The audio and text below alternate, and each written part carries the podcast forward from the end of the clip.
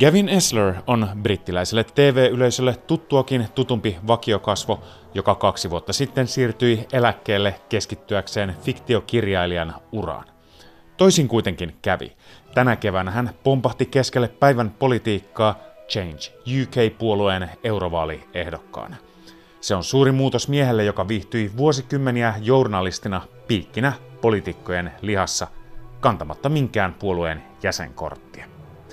Syynä täyskäännökseen oli mikäs muukaan kuin Britanniaa ravisteleva EU-eropäätös Brexit.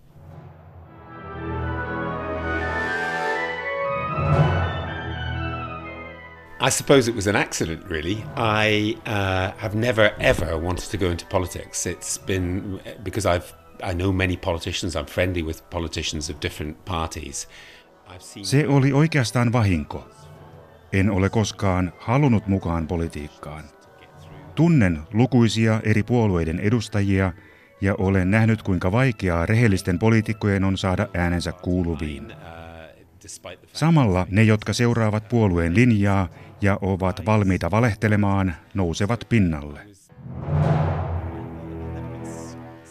En ole koskaan ollut kyyninen, mutta kuitenkin skeptinen ja ajatellut, ettei politiikkaan mukaan menemisessä ole järkeä.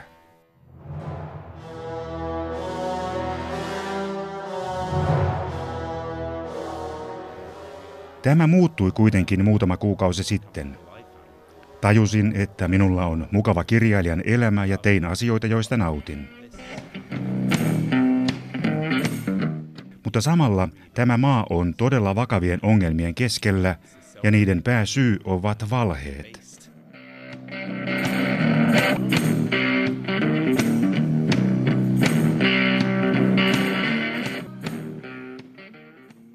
Jos EU-eroa kampanjoivat saavat jonkinlaisen Brexitin toteutettua, jatkavat he silti valehteluaan.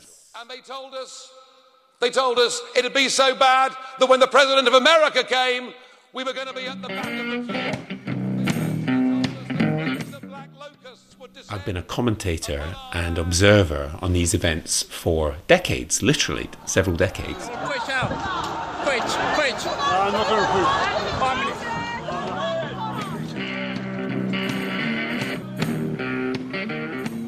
Tällöin Britanniasta tulee Trumpin Yhdysvaltain kaltainen maa, jossa valehtelu on normalisoitu. Olen kommentoinut ja seurannut poliittisia tapahtumia vuosikymmenien ajan ja ajattelin, että ehkäpä on aika toimia pohtimisen sijaan. Maybe it's time not to think, maybe it's time to do and to act and to do something. En vain tiennyt mitä tehdä. Kun James UK päätti osallistua eurovaaleihin, asetuin ehdolle ja yllätyksekseni minut valittiin Lontoon kärkiehdokkaaksi. Gavin Esler jäi eurovaaleissa rannalle, mutta pysyi uskollisena uutta EU-jäsenyysäänestystä ajavalle Change UK-puolueelle. Se on uusi puolue, jonka maan perinteisistä pääpuolueista, konservatiiveista ja työväenpuolueista eronneet kansanedustajat perustivat helmikuussa. Puolueen syntyminen kertoo kriisistä, jossa brittipolitiikka rypee.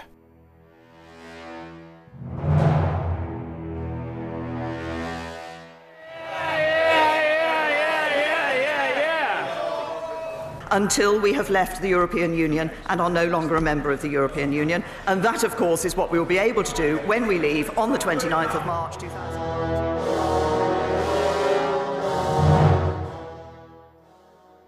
we have really quite incompetent people in government. What? Wh- why is this? I mean, this is not an incompetent country. We've. You go to a, a Cambridge or Oxford universities. Cambridge University has got more Nobel Prize winners in the past hundred years than all of China and Japan put together. So we're not stupid. Hallituksessamme on todella epäpäteviä henkilöitä, huolimatta siitä, että tämä ei ole kyvytön maa. been able to. We have been discussing and negotiating. You'll see uh, obviously the results of those negotiations uh, in the political declaration. Cambridgein ja Oxfordin yliopistoissa on enemmän Nobelin palkinnon voittajia kuin Kiinassa ja Japanissa yhteensä, joten emme me tyhmiä ole. Syynä tilanteeseen on se, että kaksipuoluejärjestelmämme on näivettänyt kompromissiajattelun. Konservatiivit ovat kääntyneet jyrkästi oikealle ja työväenpuolueen vasemmalle. Pinnalle on tätä kautta noussut henkilöitä, jotka ovat epäpäteviä ja saisivat potkut muilla aloilla.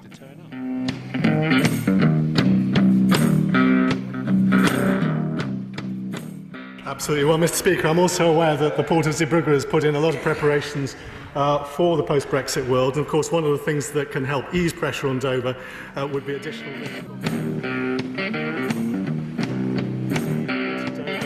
Carry on through the Brexit process without significant disruption. I will do everything I can to help them. Chris Grayling, who's the Transport Secretary, is somebody who literally couldn't organise a traffic jam. He tried to do that as part of the Brexit planning and he didn't get enough lorries to turn up. Liikenneministeri Chris Grayling on henkilö, joka ei pysty organisoimaan edes liikenneruuhkaa. Ja tarkoitan tätä kirjaimellisesti. Hän yritti järjestää ruuhkan EU-eroon valmistautumiseen luodussa harjoituksessa, mutta ei saanut tarpeeksi rekkoja paikalle. I will do everything I can to help them uh, achieve that goal. Um, but of course, it's, I think, sensible to have some easing of pressure. Chris Grayling gave a multi million pound contract to a ferry company which didn't have any ferries, and the ferries never existed. I mean, these people, he's still in the government. Hän antoi miljoonien arvoisen autolauttasopimuksen yhtiölle, jolla ei ollut lainkaan autolauttoja. Tämän Graylingin kaltaiset ihmiset ovat edelleen mukana hallituksessa, vaikka sinä et antaisi heidän edes vahtia lapsiasi. Brexit on syventänyt Britannian poliittista pahoinvointia, josta kärsittiin jo aikaisemmin.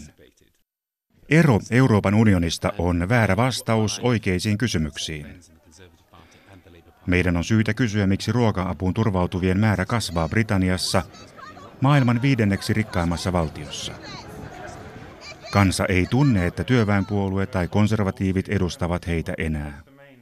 Britannian poliittisen järjestelmän ongelmista nähdään esimerkki pian, kun konservatiivipuolue valitsee uuden johtajan, josta samalla tulee maan uusi pääministeri.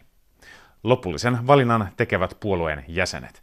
Pääministerivalinnan demokraattinen edustavuus on kuitenkin kyseenalaista, sillä konservatiivipuolueen jäsenmäärä on hyvin matala ja keski-ikä korkea. So what is shocking is that the next prime minister of our country is going to be chosen by, well, the Conservatives claim by 120,000 Conservative Party members who are overwhelmingly old, as in over 65. Many, most of them are actually over 70, apparently. On järkyttävää, että seuraavan pääministerimme valitsee 120 000 konservatiivipuolueen jäsentä, jotka ovat pääasiassa yli 65-vuotiaita. Ystäväni puolueessa kertovat, että todellinen jäsenmäärä on vieläkin pienempi, eikä puolue anna meille yksityiskohtaisia tietoja. Now that's rotten. It's just clearly a rotten system. Uh, the Labour Party is more open, and Jeremy Corbyn brought in a lot of members, but his he's been Työväenpuolue on avoimempi ja uusi johtaja Jeremy Corbyn sai jäsenmäärän nousuun.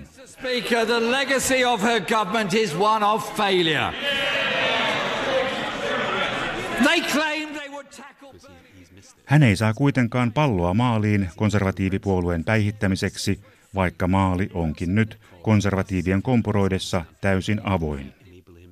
Uskon, että kovan linjan vasemmistolainen Corbyn on pohjimmiltaan EU-eron puolella, sillä ero synnyttäisi kapitalismin kriisin maassamme. Tämä avaisi hänelle mahdollisuuden tehdä muutoksia, joita en kuitenkaan usko brittien enemmistön kannattavan. So that's where we are, and in the middle ground, it is extremely difficult because because in the first past the post system you get squeezed. Tällaisessa jamassa me olemme nyt. Samalla keskitien etsiminen on hyvin vaikeaa suuria puolueita suosivan enemmistövaalitapamme vuoksi. What I'm hopeful of is the following. I'm hopeful that we will get eventually a people's vote. I still think that's, that's possible. Uskon, että saamme loppujen lopuksi uuden kansanäänestyksen EU-jäsenyydestä. Vain uusi äänestys voi tarjota puolueille tien ulos siitä repivästä sekasorrosta, josta ne nyt kärsivät promised action. They promised action on Grenfell. Not speaking. Not speaking as... Pahimmassa tapauksessa syöksymme ulos EUsta ilman sopimusta. Jos se tapahtuu, maa on todellisissa ongelmissa. Valtava määrä firmoja jättää Britannian, eikä valheiden viljeleminen silti lopu. Britannian politiikan äärioikealla laidalla on näkökanta, jonka mukaan voimme jättää Euroopan unionin laskuja maksamatta ilman seuraamuksia. En edes tiedä, mistä aloittaisin tuon argumentin tyrmäämisen. Ensinnäkin sääntöjen rikkominen tuhoaisi luottoluokituksemme, eikä kukaan tekisi kauppaa kanssamme. Suurin osa ruoastammekin tulee joko Euroopan unionista tai ainakin unionin kautta. Change UK-puolueen ytimessä on punnittu asiantuntijatieto politiikan tekemisen pohjalla. Britanniassa faktatiedon arvo on kärsinyt kolauksen, sillä ennen Brexit-äänestystä ilma oli sakea valheista. Maassa esitettiin täysin hatusta vedettyjä väitteitä esimerkiksi uusien kauppasopimusten luomisen helppoudesta. We need more experts in politics. We need people who really know what they're doing and we need to listen to them. And I said, for example, if Michael Gove, who's one of the leadership contenders for the Conservative Party, Michael Gove said the British people have had enough of experts. But if he wants to have his teeth looked at, he goes to a university qualified dentist. He does not Politiikan pohjalla täytyy olla enemmän asiantuntemusta. Konservatiivien puoluejohtaja ehdokas Michael Gove on sanonut esimerkiksi, että britit ovat saaneet asiantuntijoista tarpeekseen. Mutta jos Go haluaa hampaansa huolettavaksi, hän menee koulutetun hammaslääkärin luokse, ei kylähullun käsittelyyn. Käytin kylähullu-termiä aikaisemmin haastattelussa. En kadu sitä, vaikka erokampanjoijat käyttivät kommenttia minua vastaan sanoen, että tarkoitin kaikkia EU-eron puolesta äänestäneitä. Se ei pidä paikkaansa.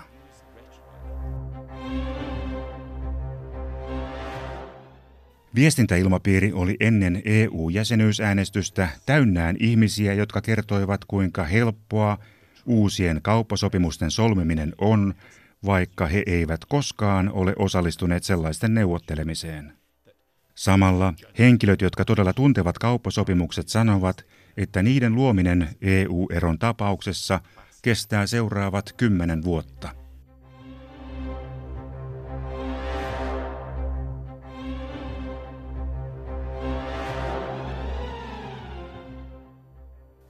Kunnioitan suuresti entisiä kollegoitani BBCllä ja muita uutisjournalisteja.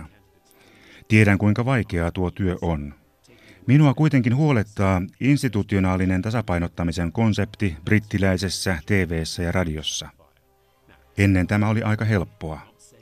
Jos ääneen pääsi konservatiivi, kysyttiin mielipide myös työväenpuolueelaiselta tai liberaalidemokraatilta – Pohjois-Irlannissa työskennellessäni haastattelin niin unionisteja kuin irlantilaisnationalisteja.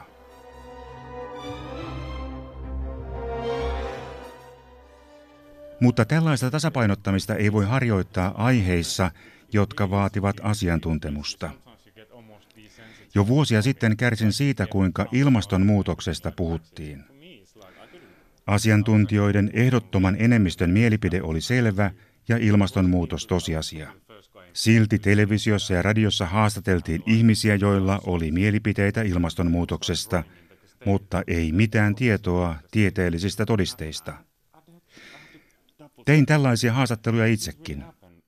Sama tapahtui rokotusvastaisuuden kohdalla, mikä on todella vaarallista.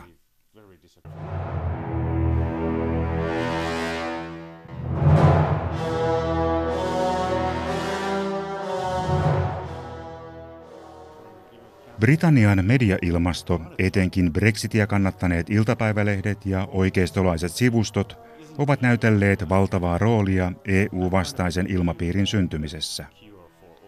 Nyt iltapäivälehdet käyttävät sellaisia termejä kuten Brexit-petos puhuessaan uuden kansanäänestyksen järjestämisestä. In this Brexit process are the enemies.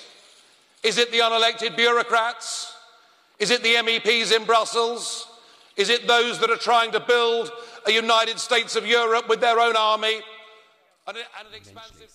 Tämä on kieltä, mitä käytettiin jo 1930-luvun Natsi-Saksassa.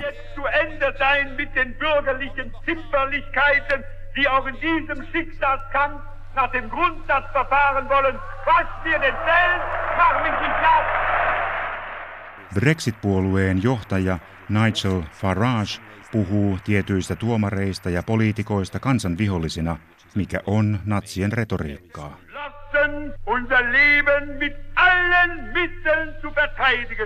ohne Rücksicht darauf, ob die uns umgebende Welt die Notwendigkeit dieses Jotkut Brexit-puolueen edustajat ja jopa konservatiivien puoluejohtajat puhuvat siitä, että kansanedustajat pitäisi ohittaa, jotta EU-ero voitaisiin laittaa toteen.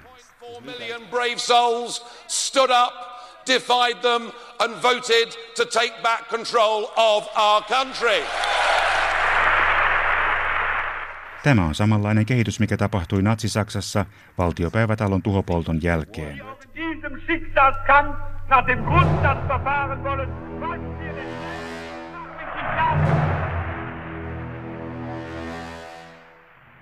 En sano, että EU-erokampanjoijat ovat natseja, mutta he käyttävät täsmälleen samaa populistista opaskirjaa, jonka myötä maailmalle kävi kaltoin 30-luvulla.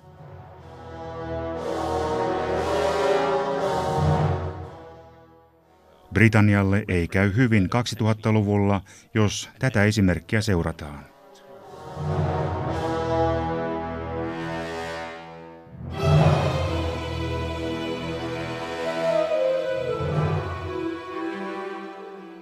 Asiantuntemuksen palauttamisesta politiikkaan on helppo puhua. Kokonaan toinen asia on se, saavatko faktapohjaiset kompromissit kannatusta, kun populistit tarjoavat helppoja ihmelääkkeitä mihin tahansa ongelmaan.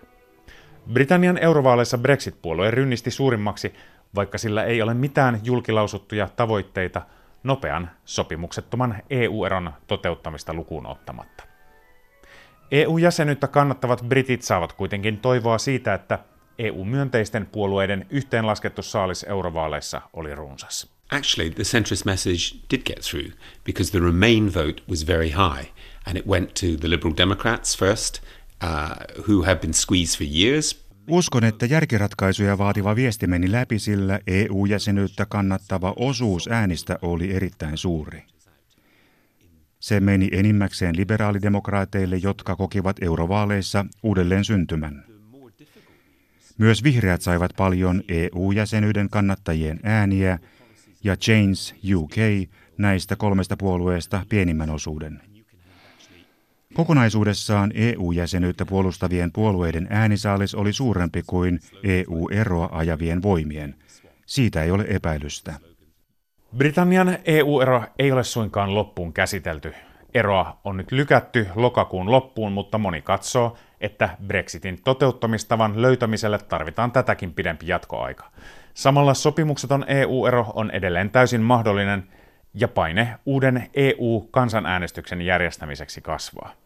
Right now, Britain is seriously divided. And it's divided in all sorts of ways, some ways that people recognize and some ways that they don't. It's not just that... Britannia on äärimmäisen jakautunut monella tavalla.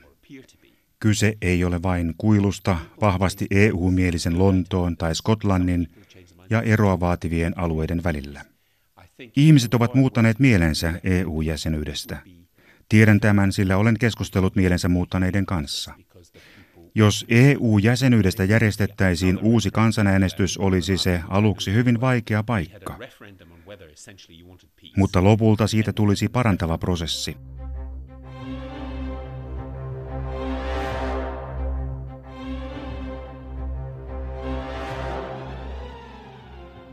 Terms of the Good Friday Agreement, the facts.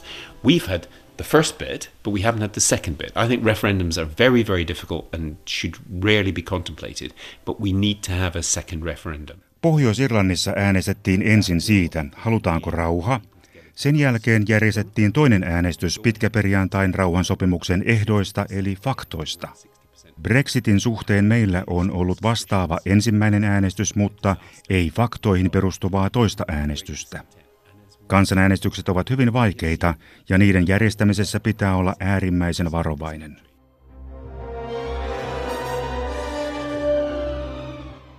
Mutta nyt toinen äänestys täytyy järjestää keinolla millä hyvänsä. Lähes 60 prosenttia kansasta on nyt sitä mieltä, että Brexit on väärä päätös ja EU-ero olisi maalle tuhoisa. Jos Brexit toteutetaan, syntyy maassa valtavaa tyytymättömyyttä.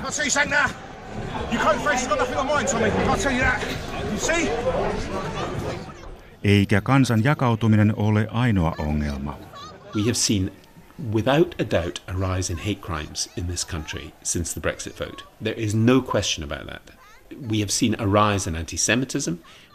Viharikosten määrä ja antisemitismi ovat nousseet Britanniassa kiistattomasti EU-eroäänestyksen jälkeen.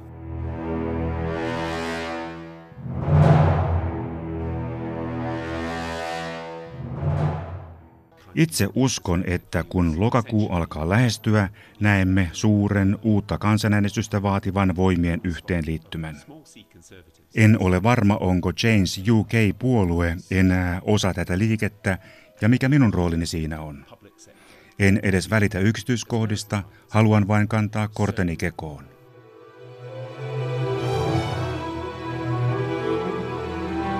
My role is in it, I really don't care. I just want to help. that's all. That's all. I, I, I wanted to win in the European elections, not because I wanted to go to Brussels or I was looking for a job. I really am not.